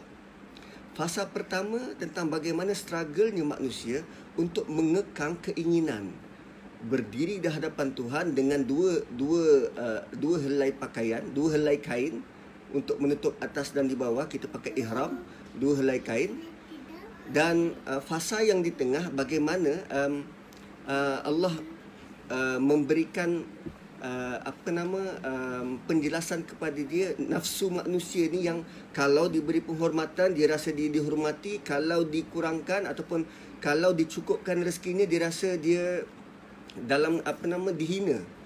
Dan di hujung nanti bagaimana Allah me, uh, apa nama uh, memberikan ki, kepada kita uh, keadaan manusia yang um, hatinya itu nafsu dia itu dalam keadaan mutmainnah tenang Fasa kedua, kritikan Allah terhadap kaum terdahulu yang diberikan kesempatan, diberikan peluang, diberikan kekuatan tubuh badan, diberikan kepandaian akal fikiran, tetapi mereka menindas rakyat di bawah. Dan fasa keempat, no, fasa ke satu, dua, tiga, empat. Fasa keempat, kritikan Allah kepada Quraisy. Apa kesalahan Quraisy? La tukrimunal yatim mereka tidak me- memuliakan anak yatim. Mereka tidak memuliakan anak yatim. Tuan-tuan, perhati sungguh-sungguh. Perkataannya Allah pilih. Tidak memuliakan anak yatim. Kenapa memuliakan? Sebelum ni manusia berdoa, manusia diuji dengan Allah berikan kemuliaan, lalu dia kata Allah memuliakan dia. Sebab tu dalam kita dalam kita menikmati status sosial kita sekarang, dalam kita menikmati dignity dan maruah kita sekarang yang kita dipandang mulia oleh orang lain, Allah nakkan kita juga membalas kemuliaan itu berikan kemuliaan kepada orang lain. Kan Allah muliakan kita dan adakah kita mula memuliakan orang lain terutamanya dalam ayat ini anak yatim. Apa yang kita buat dalam komuniti kita terhadap anak yatim? Ha, apa yang kita buat terhadap anak yatim? Apa moral support yang kita beri kepada anak yatim? Wow. Terutamanya kalau kalau tahun-tahun sebelum ini waktu Ramadan lah antara waktu yang uh, paling banyak kita buat program bersama dengan anak yatim. Setahun hanya satu bulan. Selain daripada itu. Dan waktu Ramadan itu pun kita panggil anak yatim ke tempat kita. Kita buat jamuan. Tetapi dalam masa, dalam masa yang sama, apa yang kita rancangkan itu, apa tentatif kita, hanya bersama dengan anak yatim dia ambil makanan sendiri ataupun kita kita sediakan buffet ambil makanan sendiri dalam majlis yang sama kita tetap memberi penghormatan kepada VVIP majlis. Bukan anak bukan anak yatim. Bala tukrimunal yatim. Kita tidak menghormati anak yatim terutamanya Quraisy waktu itu. Melihat anak yatim ini yatim tidak tidak perlu di, di, diusahakan apa-apa pun. Dan sepanjang sepanjang kita uh, uh, apa nama um, uh, ber bertaamul ataupun bertadabbur dengan Quran ini acap kali Allah ulangi pernyataan yang sama tentang anak yatim. Balla tukrimunal yatim. Dan peri pentingnya kedudukan anak yatim ni perlu dimuliakan kerana mereka sudah kehilangan nikmat ibu bapa. Nikmat kasih sayang ibu bapa. Siapa sebenarnya orang yang terdekat yang memuliakan kita kalau bukan sistem uh, kekeluargaan itu? Maka bila mereka hilang nikmat kekeluargaan, kita sebagai masyarakat keliling perlu memberikan moral support bukan sekadar memberi makan no memuliakan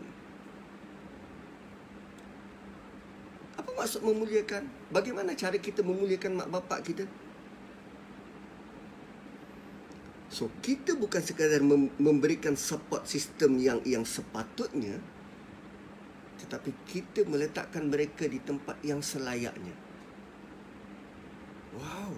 So, bala tu krimunal yatim. Itu yang pertama. Kritikan pertama kepada Quraisy bagaimana tanggapan dan support sistem masyarakat kepada anak, anak yatim. Kemudian ayat ke-18 wala tahadduna ala ta'amil miskin juga menggunakan perkataan yang yang epik dan ber, berlainan daripada apa yang kita faham selama ini. Okey. Allah kata dalam ayat 18 dan kamu tidak menggalakkan bukan bagi kamu tidak support, tidak menggalakkan untuk memberi makanan orang miskin. Allah tidak kata untuk memberi makan kepada orang miskin. Allah kata untuk memberi makanan orang miskin. Sebab perkataan yang digunakan adalah to'am, bukannya at'am. To'am maksudnya makanan. At'am bagi makan.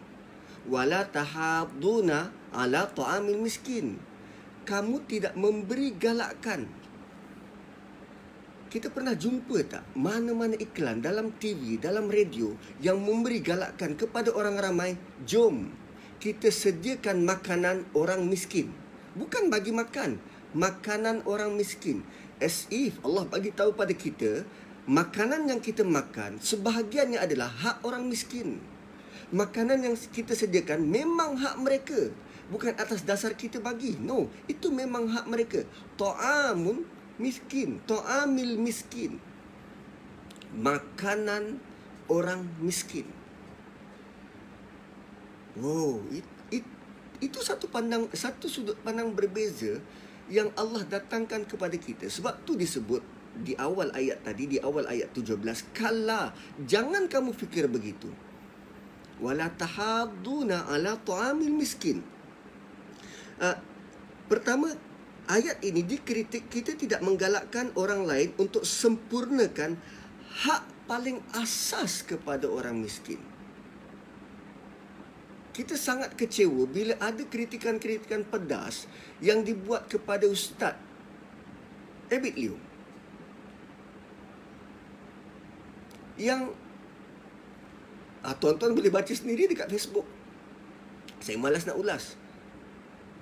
Memberi pun tidak, malah menggalakkan pun tak nak. Memberi dah lah tak. Menggalakkan pun tidak. Wala tahaduna ala tu'amil miskin kita tidak menggalakkan untuk sempurnakan hak paling asas. Hak paling asas kepada orang adalah makanan. Dan kita tidak sempurnakan itu. Basically, apa apa pandangan kita kepada orang miskin? Orang miskin pandangan kita adalah tanggapan kita adalah kita berusaha untuk membantu mereka tapi satu sudut lain sebenarnya mereka membantu akhirat kita. Sebab nanti dia berkaitan dengan qaddam tu li hayati. Qaddam tu li hayati. Prioriti kehidupanku. Itu nanti pada ayat yang ke-24. Dan miskin, miskin dia terbina daripada dua perkataan. pertama masaka yang kedua sakana. Apa maksud masaka sakana? Mereka dalam keadaan stuck dalam kehidupan. Mereka dalam keadaan stuck terhalang dalam kehidupan. Boleh jadi dia ada kerja tapi kerana MCO, kerana PKP ni dia tak boleh bekerja. Boleh jadi dia ada pendapatan sebelum ni tapi kerana PKP ni dia tak ada pendapatan. So berapa ramai dekat keliling kita ni yang dalam keadaan miskin, masakah sakana. Dia tak boleh nak bergerak. Sakana ni duduk diam di situ. Berapa ramai dekat keliling kita? Dan berapa ramai antara kita yang yang mewar-warkan dalam komuniti kita jom uh, uh, galakkan surau dan masjid untuk sama-sama buat collection. Satu rumah RM10 untuk bantu. At least kepada keluarga-keluarga macam ni. Wala tahabuna ala tu'amil miskin. So kesalahan pertama adalah bagaimana tanggapan kita kepada anak yatim. Kesalahan kedua adalah bagaimana uh, apa nama um, uh, sikap terhadap orang miskin ini Quraisy yang buat dan sebenarnya kita boleh reflect pada diri kita so mana prioriti kita okey Kemudian um, persoalan seterusnya adalah bagaimana? Bagaimana kita nak tahu orang tu miskin ke tak? Sebab kadang yang fakir ni ya dia memang tak cukup, dia memang minta. Tapi ada kalanya orang miskin dia sangat sangat kukuh prinsip dia. Dia tak meminta-minta. Dia tak minta. So macam mana nak tahu? Sebab tu dalam agama kita anjuran untuk saling kenal mengenal. Dan anjuran itu dibuat sewaktu kita solat berjamaah. Kan di masjid. Dan Nabi kata bukan dalam kalanganku kalau dia tidak kenal orang kat sebelah dia. So, kita kena saling kenal mengenal. Dekat, dekat mana tempat suatu solat berjemaah? Kat masjid. Kena ambil tahu komuniti kita. Itulah fungsi solat. Dan lebih besar daripada itu adalah perhimpunan manusia setahun sekali. Di mana? Waktu haji. Waktu itulah nak kenal mengenal. So kalau kita tak kenal jiran kita macam mana nak tahu dia ni kurang tak kurang? Tu wala tahaduna ala ta'amin miskin dan kadang kita pun tak mampu nak bagi. Tapi kalaupun kita tak mampu nak bagi nak nak bagi why not kita war-warkan? Galakkan orang lain. Tahadun. Galakkan orang lain. Okey. So ayat 17 18 settle. Ayat 19 pun dalam Allah menggunakan perkataan yang rare dan epic wa ta'kuluna turasa aklan lamma dan mereka memakan harta pusaka dengan cara memakan yang tak ambil kira halal ke haram. Campur aduk. Um, kenapa Allah guna perkataan makan? Uh, harta ni biasanya kita ambil rampas. Um, apa nama kita tuntut tapi kali ini Allah guna makan. Kenapa makan? Sebab bila makan kadang kita habiskan dan tak tinggalkan sisa. Wa ta'kuluna turasa aklan lamma. Kenapa guna makan? Sebab bila makan benda tu habis. So harta pusaka ni diambil dengan rakus sampai tak tinggalkan pada orang lain. Terutamanya bila ada power terutamanya bila bila dia dia uh, apa nama ada kuasa. Ada power ada kuasa. Uh, apa nama Arab jahiliah. Memang macam tu. Harta waris. Mak dia pun dia nak waris. Wariskan. Watak kulu naturasa aklal lama akla ni uh, dia uh, uh, apa dalam bentuk uh, dia telan dia bukan sekadar makan dia dia tak sempat kunyah dia telan aklan. Lama dia tak kisah daripada mana asalnya harta tu. Halal ke haram ke dia sapu.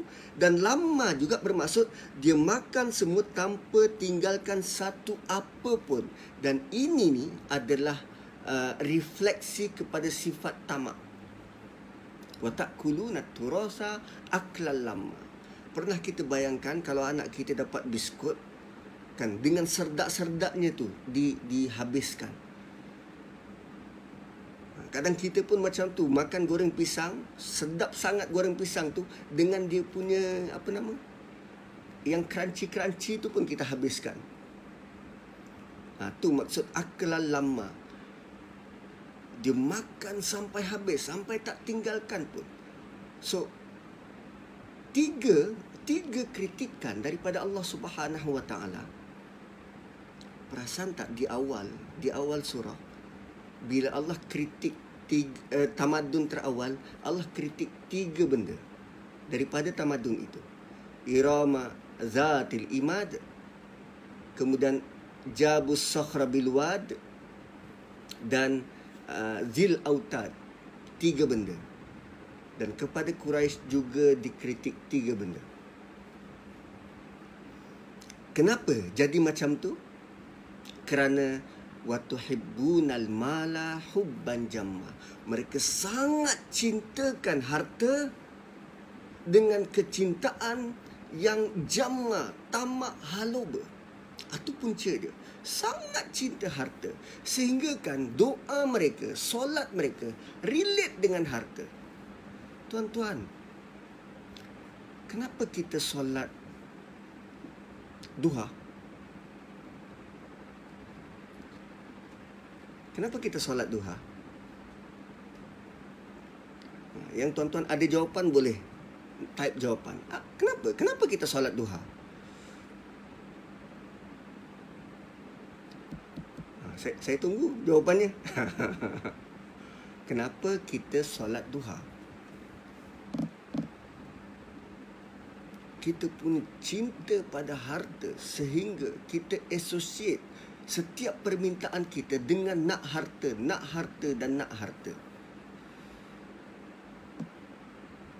antara lain sebab utama kita nak kita buat solat duha sebab kita nak rezeki. Betul? Sedangkan solat duha mengikut pemahaman ulama salaf adalah mereka-mereka yang yang tak berkesempatan untuk solat tahajud lalu diganti dengan solat duha. Dan solat duha adalah represent kepada betapa syukurnya kita atas nikmat-nikmat yang Allah telah beri. Bukannya menuntut lagi rezeki akan datang. No. Itu fungsi solat duha. Dan solat duha menggantikan seluruh tasbih yang selayaknya untuk setiap ruas-ruas badan kita 360 ruas itu fungsi solat duha tapi apa yang masyarakat kita pandang pada solat duha?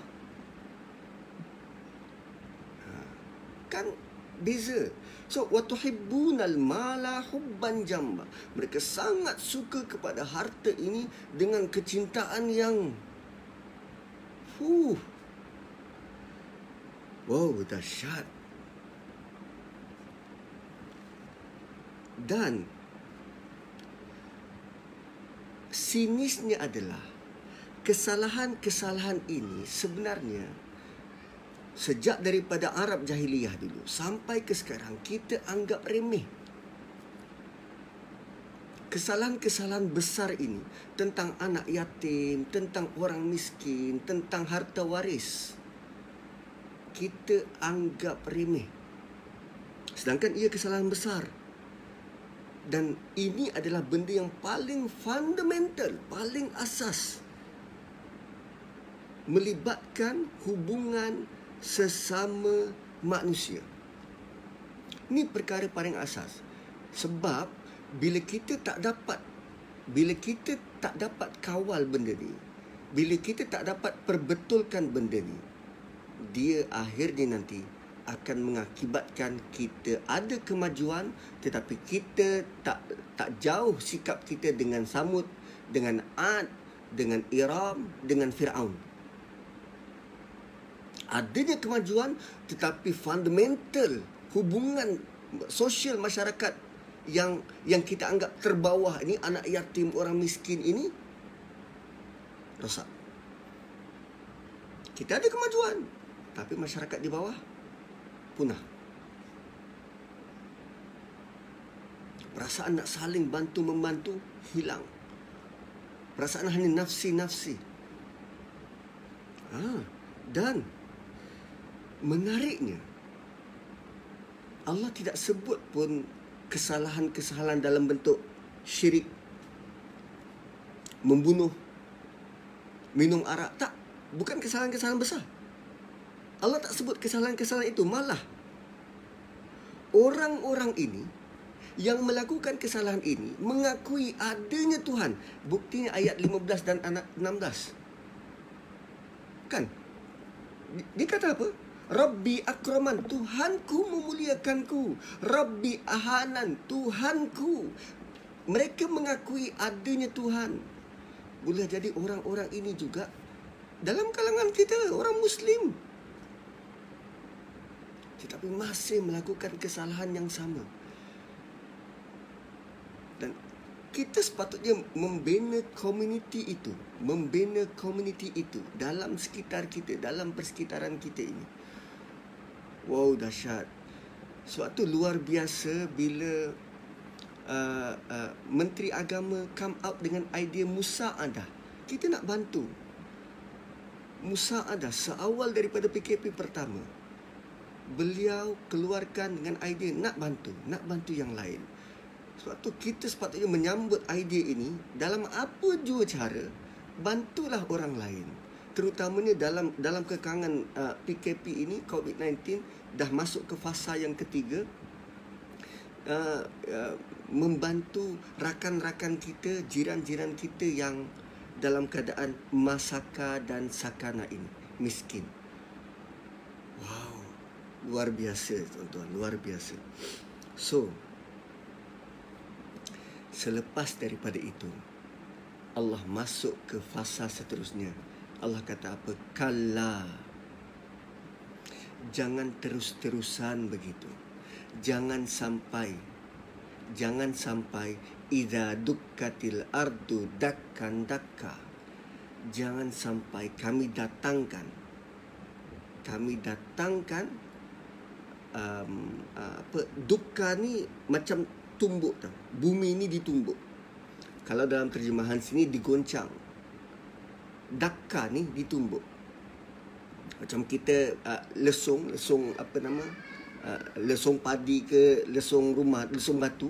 So, bumi ni bila bumi ditumbuk, tujuannya untuk meratakan.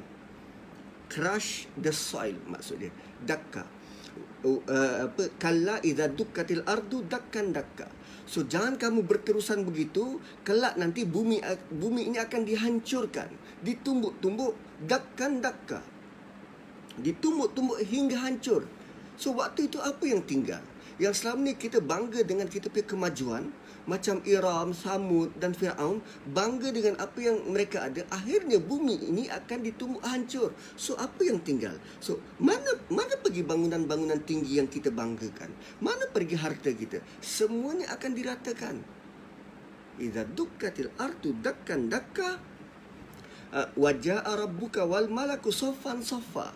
Dan ayat ini ayat 22 ini adalah rentetan daripada ayat 14 kan Allah bagi tahu bahawa inna rabbaka labil mirsad. Allah sedang mengintai ready to ambush bersedia bila-bila masa. Kalau Allah nak turunkan balak bila-bila masa Allah boleh bersedia bila-bila masa. Dan kali ini Allah kata bila bumi diratakan korang nak sembunyi kat mana? Kan? Bila bumi diratakan korang nak sembunyi kat mana?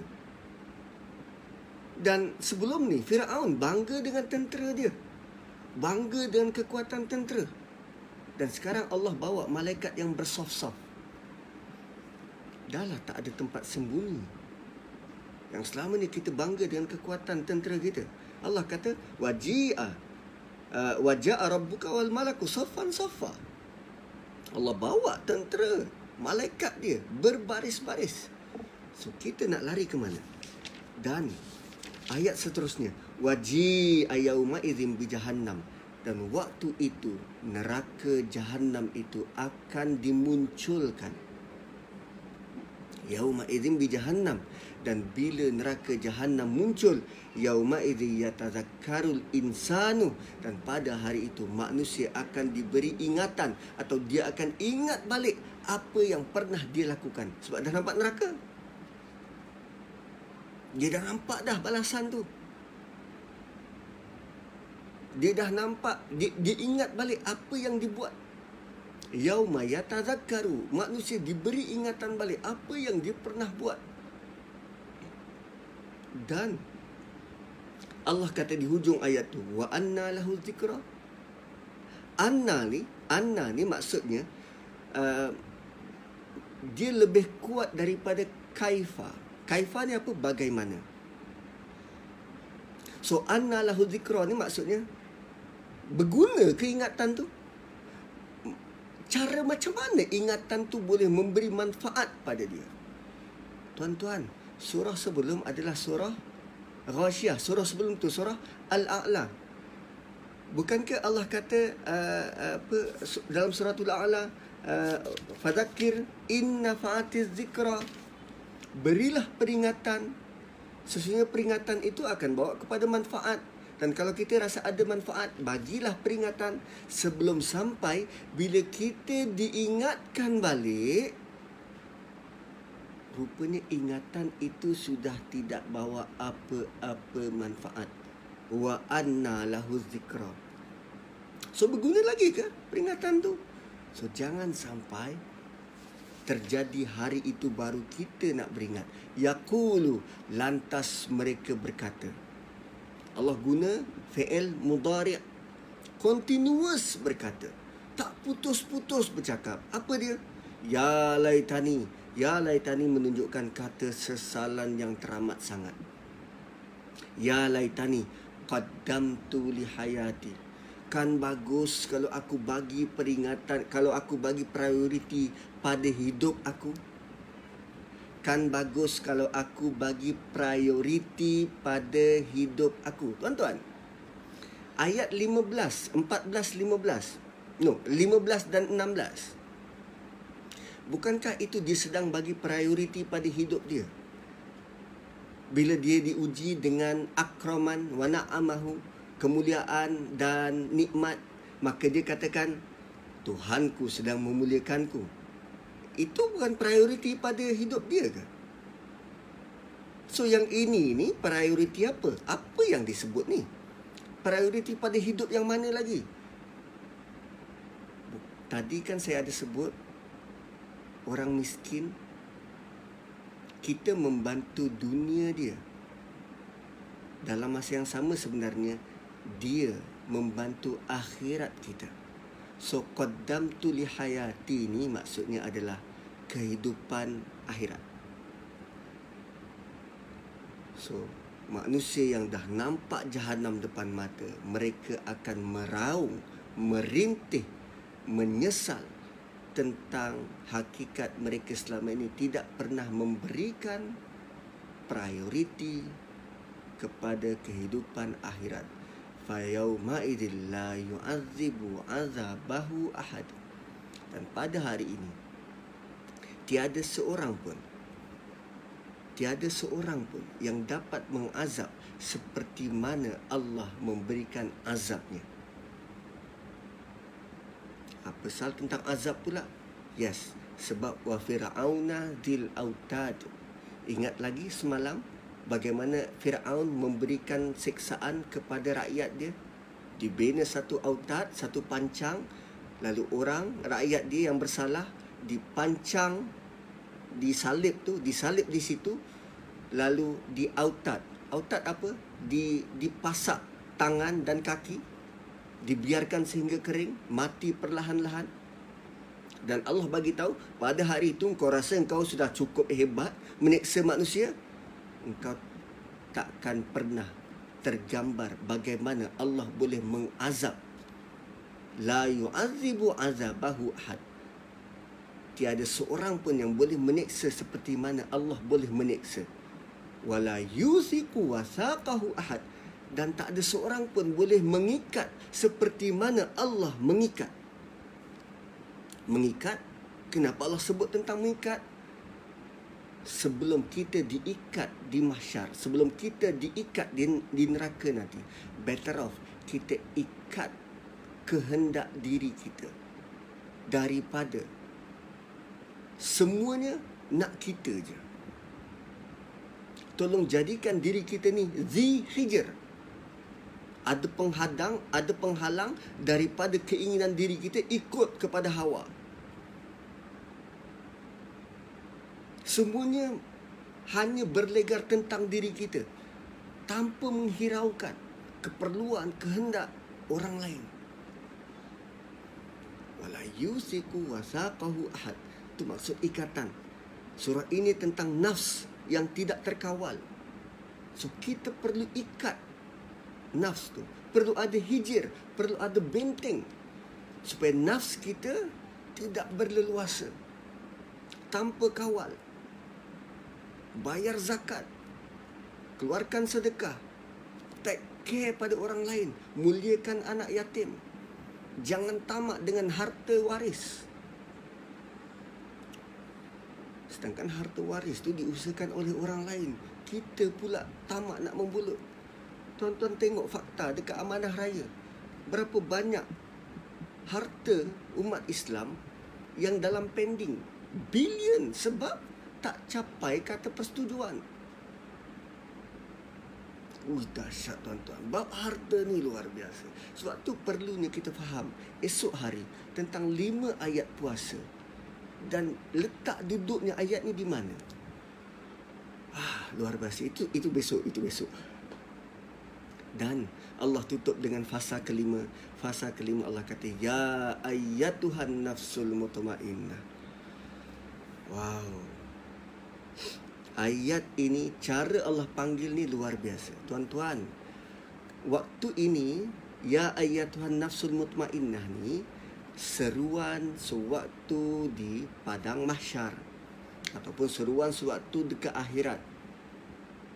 Waktu itu, bila Allah panggil waktu tu masih ada ke orang nak layan Facebook yang tak dengar panggilan semua makhluk semua manusia jin semua jin dan manusia memberikan sepenuh perhatian terhadap panggilan Allah tengok dalam surah Ar-Rahman ya ma'syaral jinni wal ins wahai jin dan manusia Allah tak guna ya ayyatuha. Sebab ya ayyatuha ni maksudnya adalah Allah bagi penekanan, penegasan wahai uh, macam mana ya ayyatuha ni maksud dia? Dia bukan sekadar wahai. Tetapi panggilannya itu adalah uh, supaya orang yang mendengar tu lebih alert. Dan kali ini panggilan ini nak menunjukkan orang-orang yang dipanggil ini sangat berharga dan sangat dimuliakan. Ya ayyatuha. Untuk sekalian jin dan manusia, cukup Allah panggil ya ma'syarul jin. Wahai sekalian jin dan manusia. Tapi kali ini tak kala semua orang beri perhatian, Allah masih lagi panggil dengan panggilan yang sangat memuliakan. Ya ayyatuha. Aduhai ataupun wahai sekalian macam mana dalam bahasa Melayu? Saya pun tak tahulah nak nak translate ya ayat Tuhan tetapi dalam bentuk uh, penghormatan dan dalam bentuk nak supaya orang yang dipanggil itu sangat alert. Ya ayat Tuhan dan Allah panggil apa? An-nafsu Allah tak panggil ya ayyuhal insan. Allah panggil ya ayat Tuhan nafsu. Nanti di hujung di hujung daripada apa nama uh, tadabbur ini uh, saya cuba berkongsi apa maksud nafsu tu. Uh, mutmainnah. Mutmainnah ni apa? Mutmainnah ni adalah proses suatu proses menenangkan benda yang sedang aktif. Sedang nak naik ditenangkan. Macam kita rebus uh, daging kadang kan rebusan itu dia dia punya buih tu naik so antara caranya kita letak uh, sudip kat tengah-tengah ataupun kita pelankan api, kecilkan api so dia akan akan surut. So itu tomak nina. Sedang aktif kita tenangkan. Itu proses mutmainnah, tomak nina. Pentingnya tomak nina dalam solat daripada uh, perubahan rukun tu kita tengah aktif nak berubah tapi kita tomak nina. Tenangkan tu pentingnya tomak nina. So, ya ayat Tuhan nafsul mutmainnah Allah panggil setiap jiwa yang tenang. Berusaha untuk bertenang. Kita sekarang ni boleh bertenang. Sebab dari hartanya kita tak adalah kaya mana. Sebab tu boleh bertenang.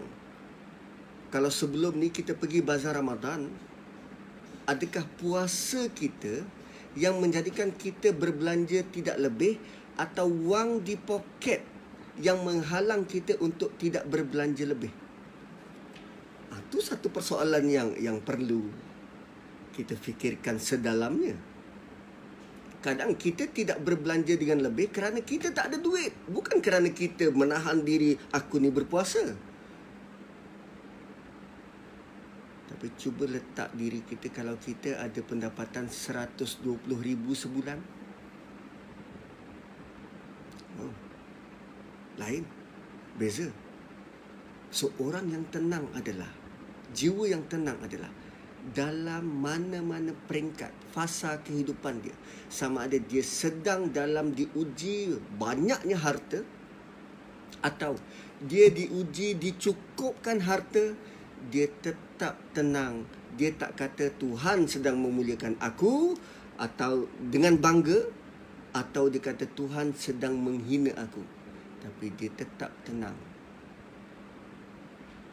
Huh lain tuan-tuan. Lain ayat 28 Allah kata irji'i kembali. Irji'i kembali. Semalam sudah diterangkan tentang bila kita pergi haji di sini arahan untuk kembali. Waktu kita pergi haji uh, kata-kata yang kita ucapkan adalah labbaika kami datang ya Allah. Labbaik Allahumma labbaik kami datang ya Allah. So Allah arahkan kembali. So bagi orang yang pergi haji mereka menyebut kalam itu labbaika kami datang ya Allah.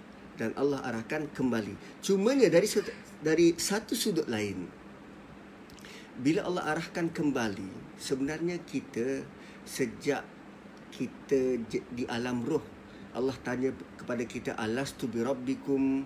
Qalu bala syahidana Allah tanya bukankah aku Tuhanmu?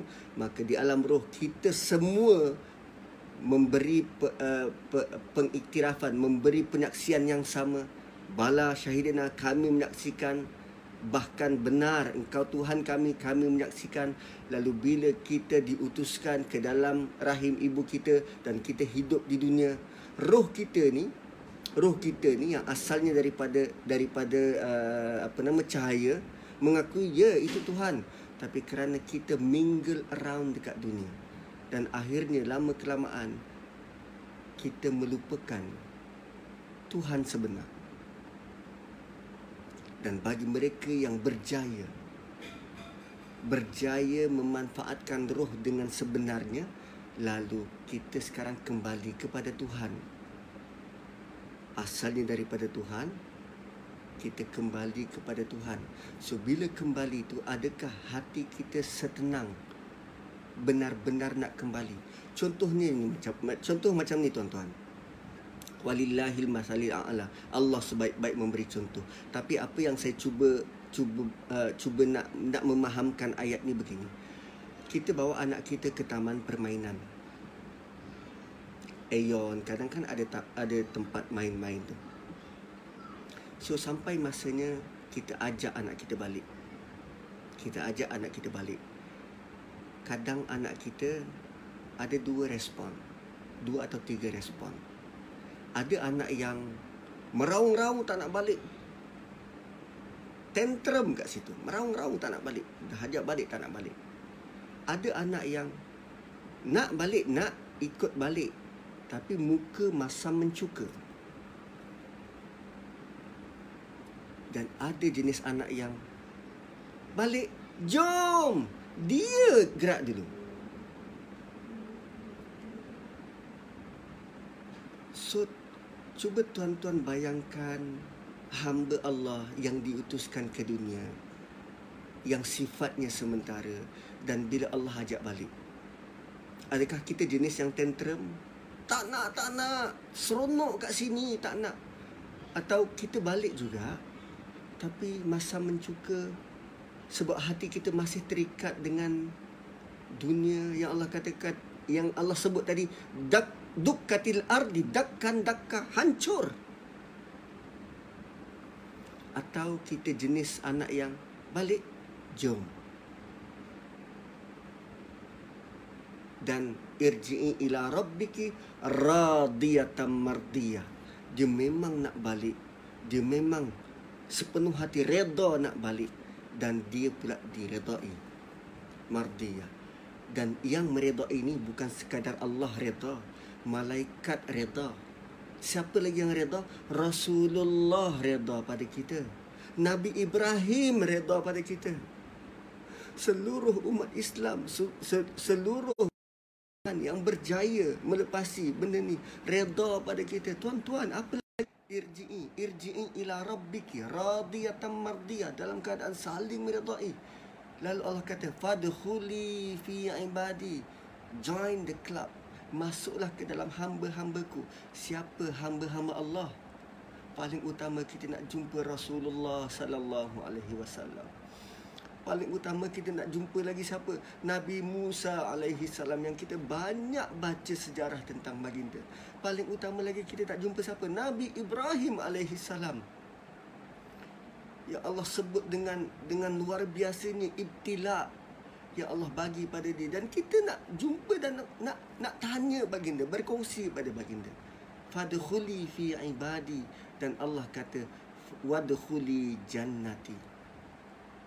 Tuan-tuan, ayat terakhir ni Allah bagi tiga peringkat. Pertama, jumpa dengan Allah. Satu nikmat yang luar biasa. Irji'i ila rabbiki. Jumpa dengan Allah. Itu nikmat paling tinggi. Itu nikmat paling tinggi. Jumpa dengan Allah kemudian Allah kata jumpa dengan hamba-hamba dia dan setiap kali Quran bila disebut tentang nabi naik ke langit ataupun nabi dapat dapat arahan tertinggi daripada langit Allah sebut nabi sebagai hamba dia So sekarang Allah kata fadkhuli fi ibadi join the club masuk dalam kalangan hamba. Pertama nikmat tertinggi adalah kita jumpa Allah. Yang kedua kita jadi hamba Allah yang sebenar. Dan yang ketiga baru nikmat syurga. So nikmat syurga itu tempat ketiga tuan-tuan nikmat syurga tempat ketiga. Yang kita nak dalam syurga ni selesa yang kita nak dalam syurga ni dapat makan yang kita nak dalam syurga ni borak-borak lepak-lepak itu jatuh nombor tiga. Nombor satu Allah kata apa? Irja'i ila rabbik. Yang kedua Allah kata apa? Fadkhuli fi ibadi. Last baru Allah bagi syurga. Oh rupanya syurga bukan nikmat tertinggi syurga adalah the less. So surah ini suratul fajar dimulakan dengan hari baru. Dimulakan dengan hari baru dan diakhiri dengan masuk syurga. Dahsyat. Suratul Fajr surah yang sangat dahsyat. So tuan-tuan dan puan-puan um, uh, apa nama kita bahagikan surah ini kepada lima fasa. Fasa pertama adalah struggle bagaimana kita mengerjakan haji, strugglenya kita untuk untuk patuh um, uh, apa nama syarat-syarat untuk uh, tunaikan haji itu, struggle untuk dekatkan diri dengan Allah antara kita dengan Allah sahaja. Fasa kedua kegagalan generasi terdahulu bila Allah bagi mereka peluang, mereka gagal ada zi hijr gagal untuk mengawal um, keinginan, gagal untuk mengawal nafsu. Fasa ketiga bagaimana nafsu yang tidak tenang, nafsu yang salah faham. Bila Allah bagi ujian begini, dia kata Allah sedang memuliakanku. Bila Allah bagi ujian begini, dia kata Allah sedang menghinaku. Fasa keempat, kegagalan Quraisy untuk menyantuni masyarakat sekitar dan bagaimana kegagalan kegagalan kegagalan itu jangan sampai kita warisi santunilah masyarakat sekitar.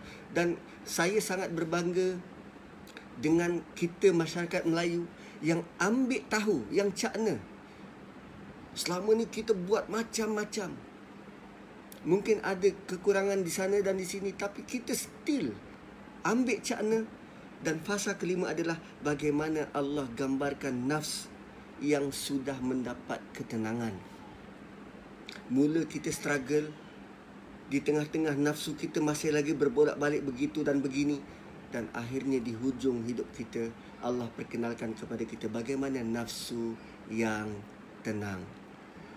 So, terima kasih tuan-tuan dan puan-puan yang masih kekal setia bersama tadabbur uh, Jakim dan moga-moga Allah bagi kita kesempatan untuk terus menerus um, apa nama uh, uh, nak memahami Quran ini nak tadabbur bersama dan sebenarnya banyak lagi di luar sana um, uh, apa nama ustaz-ustaz yang yang proses tadabburnya sangat luar biasa ustaz um, apa nama uh, Syahari Abdul Rahman uh, dengan tadabbur centernya um, uh, ustaz uh, Fazrul uh, dengan uh, rumah ngajinya tu luar biasa. So tuan-tuan dan puan-puan uh, menuntutlah ataupun belajarlah daripada uh, figure-figure yang macam ni uh, ulama-ulama tafsir kita yang saya tak sempat nak sebut namanya Ustaz UIA tu uh, itu saya, saya lupa dia punya nama Abdullah Khair ke Abdullah Bukhari. Uh, itu sangat luar biasa. Oh penerangan nafsu. Okey macam ni. Apa yang saya faham menurut uh, penjelasan kitab Ihya Ulumuddin uh, Imam Ghazali? Beliau memberikan gambaran nafsu ni di tengah-tengah nafsu ni jadi orang tengah antara tuntutan roh nafsu ni di tengah-tengah antara tuntutan roh yang dicipta daripada cahaya dan tuntutan jasad yang penuh dengan keinginan ketertarikan dunia. So nafs ni di tengah-tengah. Okay, nafs ni di tengah-tengah. Nafs ni juga membentuk keinginan kita. So keinginan ni boleh jadi keinginan yang cenderung dengan roh atau keinginan yang cenderung dengan jasad.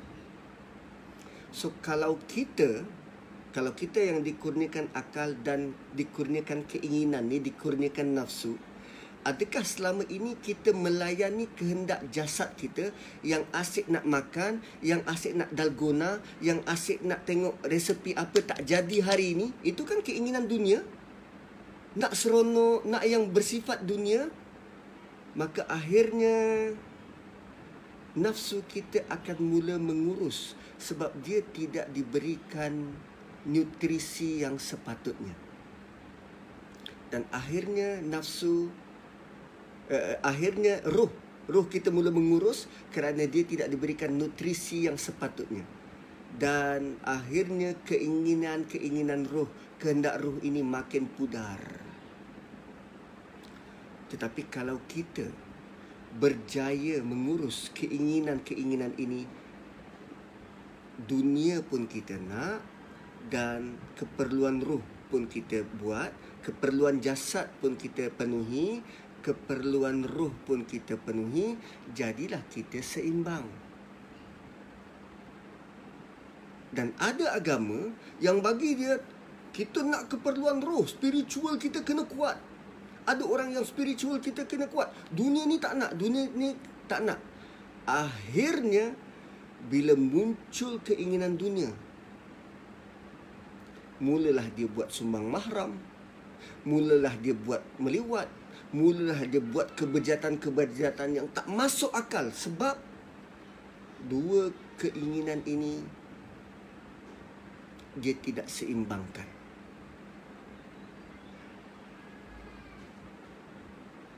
kadang kita buat salah kan kita menurut keinginan jasad sehingga kita buat dosa berzina misal kata. Selepas daripada itu apa jadi? Mencuri misal kata. Minum arak misal kata. Lepas daripada itu apa jadi? Kita ditimpa rasa bersalah. Rasa bersalah tu adalah kesan daripada roh yang dirobek. So ada manusia yang bila dia buat salah untuk dia cover up rasa bersalah ni dia buat benda baik yang lain. Contoh dia biasa merompak dan mencuri.